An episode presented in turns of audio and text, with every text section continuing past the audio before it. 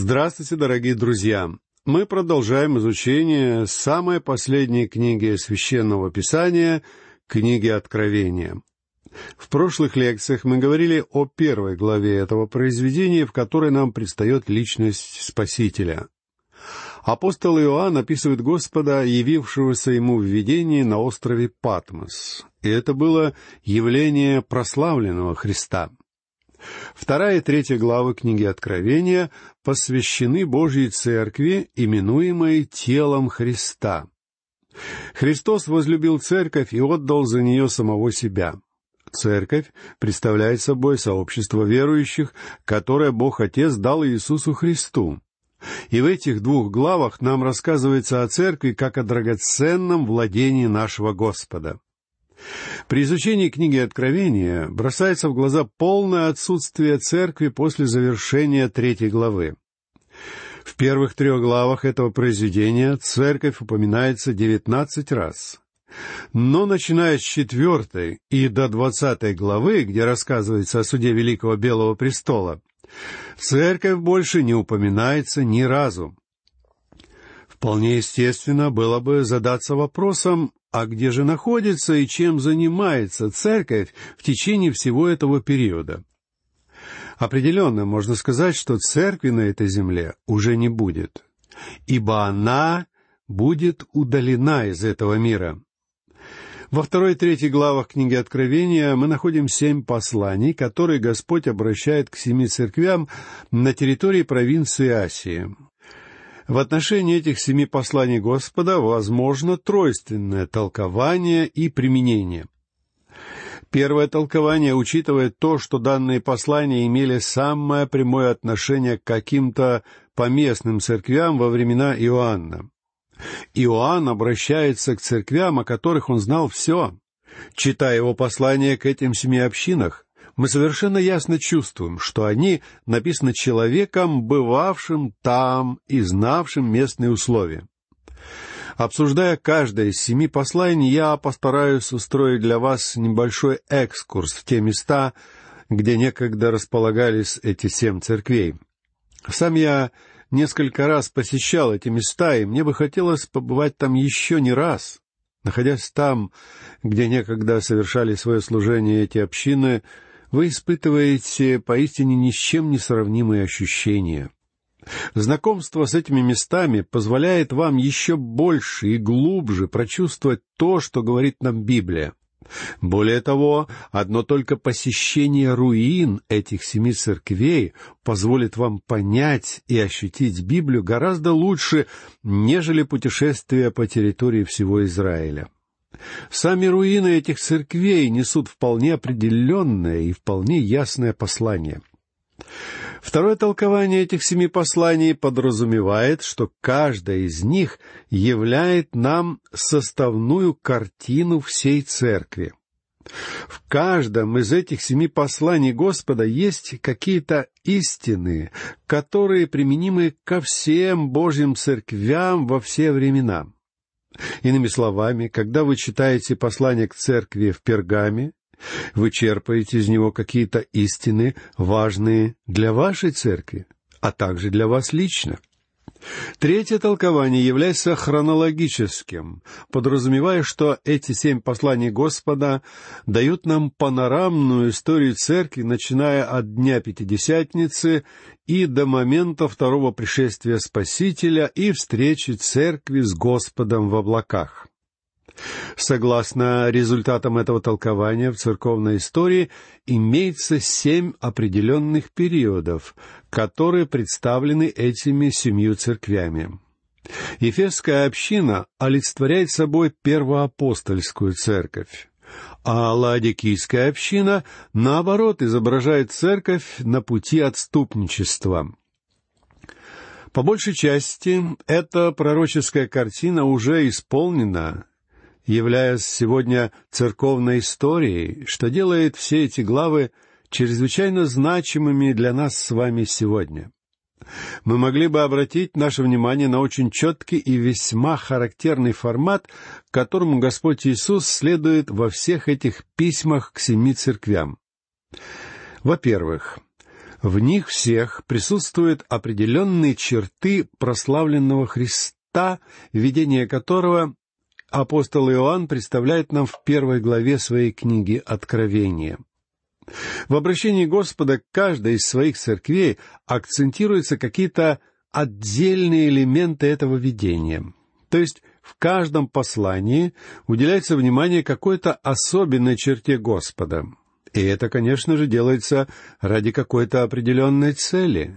Во-вторых, каждое из посланий адресовано ангелу конкретной церкви. Я уже говорил, что я воспринимаю этих ангелов как каких-то земных людей, являвшихся посланцами или представителями Бога.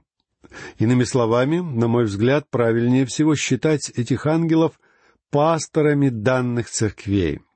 В-третьих, каждое из посланий Господь начинает со слов «Знаю твои дела».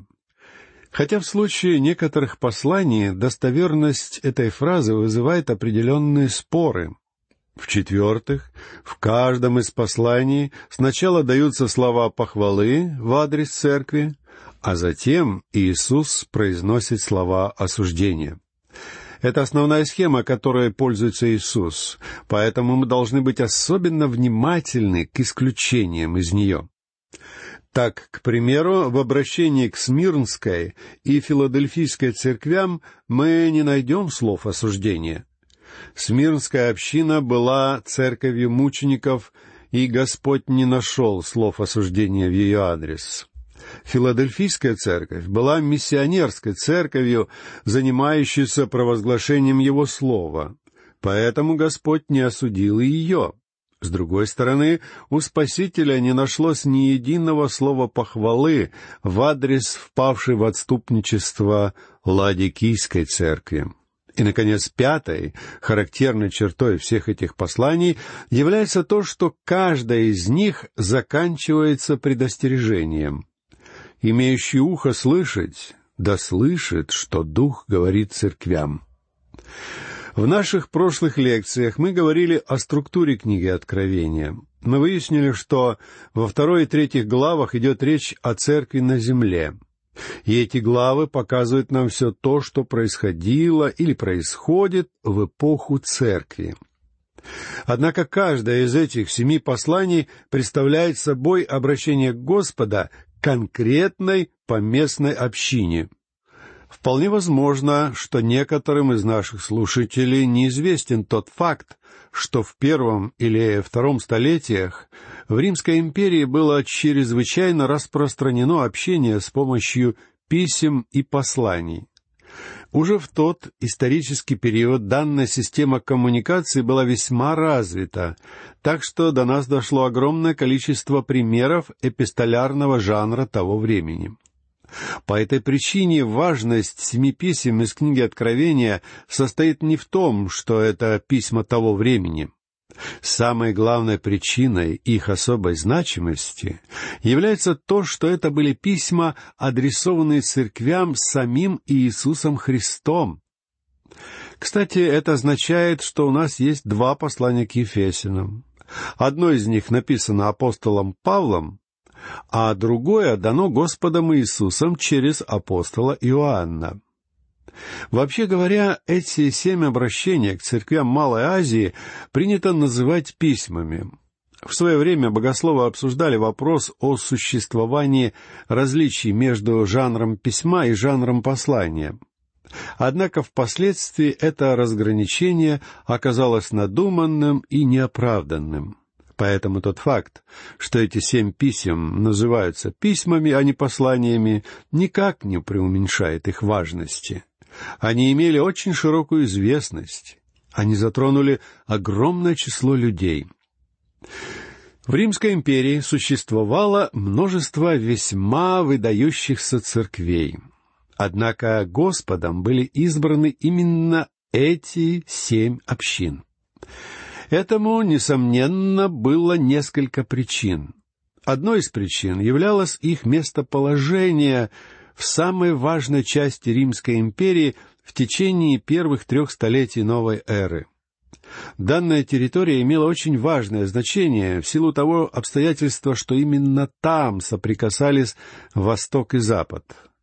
Примерно за два тысячелетия до новой эры на побережье Малой Азии, которая ныне занимается Турцией, сформировалась развитая цивилизация. Это была поистине прекрасная территория. Причем, кроме красоты, Эту землю также отличало потрясающее богатство. В древности эта местность была заселена хеттами. Именно хетты за две тысячи лет до новой эры основали город Эфес, точно так же, как и город Смирна.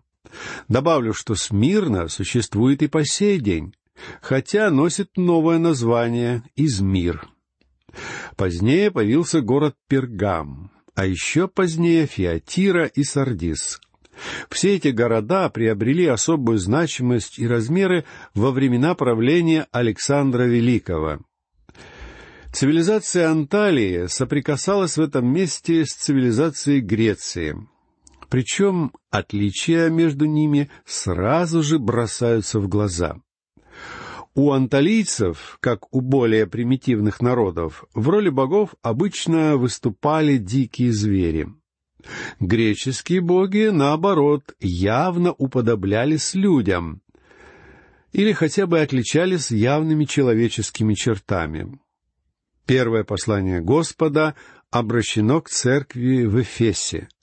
Мы будем подробно говорить о содержании этого послания в нашей следующей лекции. А сегодня я хотел бы просто рассказать вам о самом городе.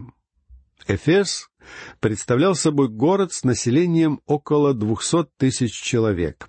Это был огромный город, так что существовавший там открытый театр мог вместить около двадцати тысяч человек. Этот город представлял собой курорт, куда приезжали отдыхать римские императоры. При строительстве города в основном использовался белый мрамор, поэтому Эфес представлял собой величественное зрелище, о чем не мог умолчать апостол Павел. Эфес был не только прекрасным городом, но и главным городом в провинции Асии. Его еще называли «ярмарка тщеславия Асии». Плиний назвал его «светом Асии», это был одновременно религиозный и коммерческий центр всей этой территории, которая распространяла свое коммерческое влияние как на восток, так и на запад, то есть на Азию и на Европу.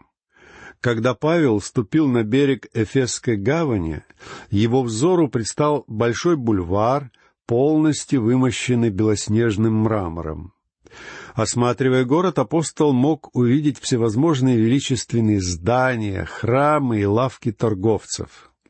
С левой стороны располагался крупный городской рынок, а впереди, на склоне горы, возвышался театр, вмещавший до двадцати тысяч зрителей. С левой стороны находился большой амфитеатр, в котором могло поместиться около ста тысяч зрителей, хотя временами в Эфесе собиралось одновременно от одного до двух миллионов человек. Именно в этом городе происходило самое важное и эффективное служение апостола Павла. И именно в этом городе нес позднее свое пасторское служение апостол Иоанн. Первоначально этот город был построен анталийцами вокруг храма богини Дианы, которой они поклонялись. Первый храм представлял собой деревянное строение, расположенное в низине, совсем недалеко от берега моря, так что волны плескались у его основания. С течением времени реки Каистра и Меандр, впадающие в море в этом месте, намыли так много ила, что к наступлению эпохи Александра Македонского рельеф местности заметно изменился, мне никогда не доводилось видеть, чтобы вода производила такие колоссальные изменения. Фактически вода в этих реках по своей густоте напоминает суп, благодаря огромному количеству ила и осадков. Когда Александр Македонский подчинил себе Эфес, он отдал город Лизимаху, одному из своих генералов. Вследствие того, что уровень земли постоянно поднимался из-за намываемых рекой осадочных пород, Лизимах велел передвинуть город на более высокое место, тем более, что первоначальный храм Дианы все равно был уничтожен пожаром. Именно там мы можем увидеть сегодня руины этого города. И именно в этот верхний город приехал однажды апостол Павел. Александр Великий начал строительство нового храма Дианы. Любопытно, что прежний храм сгорел в ту самую ночь, когда родился Александр. На том месте, где некогда стоял старый храм, было устроено основание из древесного угля и шкур животных, дабы на этом низком и болотистом месте появился новый храм, ставший одним из чудес древнего мира. Это был самый крупный храм, когда-либо построенный греками. Этот храм окружало более сотни колонн, высота которых доходила до двадцати метров. При этом каждая колонна больше чем наполовину своей высоты была покрыта резьбой. Двери храма были изготовлены из кипариса. Колонные стены были сделаны из поросского мрамора. Храм служил в качестве настоящего банка для всей территории Асии, являясь хранилищем колоссальных денежных средств. Также он представлял собой художественную галерею, хранившую шедевры таких скульпторов и художников, как Фидий, Поликлет, Скопос и Прокситель. Там же находилось наиболее известное изображение Александра Македонского, написанное Апеллесом. За пурпурной завесой храма располагалось изображение Дианы, богини плодородия. Это божество представляло собой отвратительное многогрудое существо, которое в одной руке держало дубину, а в другой — трезубец. Диана являлась наиболее священным божеством языческой религии. Ее храм был в четыре раза крупнее, чем сам Парфенон в Афинах. В конце концов, храм Дианы был разрушен готами в 256 году новой эры. Однако во времена Павла, как мы знаем, этот храм еще продолжал действовать. Тому, кто хотел бы воочию убедиться в великолепии этого места, я бы рекомендовал посетить Стамбул и побывать в Византийском соборе Святой Софии — Величественные зеленые колонны этого собора были взяты из храма Дианы императором Юстинианом, когда он строил этот собор. Один только вид этих колонн позволяет составить некоторое представление о великолепии древнего храма. С храмом Дианы были связаны совершенно чудовищные формы безнравственности — Диане поклонялось больше людей, чем какому-либо другому идолу. Поклоняющиеся участвовали в самых низменных религиозных ритуалах, включавших нечестивые и развратные оргии. А на более удаленных от побережья территориях поклонение Диане вообще сводилось к откровенному распутству и разврату, причем имя самой богини было изменено ее стали звать не Дианой, а Кибелой. Павел приехал в Эфес в ходе своего третьего миссионерского путешествия, чтобы начать там служение. В течение двух лет его пребывания там Слово Бога возвещало в стенах школы тирана. Об этих событиях Павел написал в своем первом послании к Коринфянам в девятом стихе шестнадцатой главы. «Для меня отверста великая и широкая дверь, и противников много. Позднее апостол Иоанн, апостол любви, а также сын Грома, приехал в Эфес, чтобы стать пастором церкви в этом городе. Затем Иоанн был отправлен в ссылку на остров Патмос, и только после десяти лет изгнания, являвшихся, по сути дела, годами заключения на этом острове, апостол возвратился в Эфес. Базилика святого Иоанна, которая располагается на самой высокой точке этого города, построена на том самом месте, где, согласно преданию, был погребен апостол Иоанн. Если мы думаем, что влияние Евангелия на этой территории было незначительным, мы будем в корне неправы. Евангелие оказало такое мощное воздействие на город Эфес, что при входе в гавань были даже возведены четыре большие башни, украшенные крестами. Эти четыре башни были посвящены четырем евангелистам — Матфею, Марку, Луке и Иоанну. Сегодня из этих четырех башен сохранилась только одна. Однако ее по-прежнему украшает изображение креста. Есть также и другие свидетельства, указывающие на то, какое сильное влияние Евангелие оказало на эти территории, где даже языческие храмы начали преобразовываться в христианские церкви. В результате служения апостола Павла и Иоанна число христиан на этой территории стало поистине огромным. Создается впечатление, что самое серьезное служение апостола Павла происходило именно в Эфесе. А Лука пишет в своей книге «Деяний» в десятом стихе девятнадцатой главы, что «все жители Асии слышали проповедь о Господе Иисусе, как иудеи, так и эллины». Конечно, не все жители обратились ко Христу, но все без исключения слышали о нем. На мой взгляд, это было величайшее духовное пробуждение, которое когда-либо происходило в истории церкви. Так что церковь в Эфесе, несомненно, представляла собой уникальную церковь. И не случайно именно ей Господь адресует свое первое послание в книге Откровения. Именно там больше всего трудились и принесли больше плода, как Павел, так и Иоанн. Друзья мои, в нашей следующей лекции мы будем более подробно говорить о самом послании, а сегодня наша лекция подошла к концу. Я прощаюсь с вами. Всего вам доброго. До новых встреч.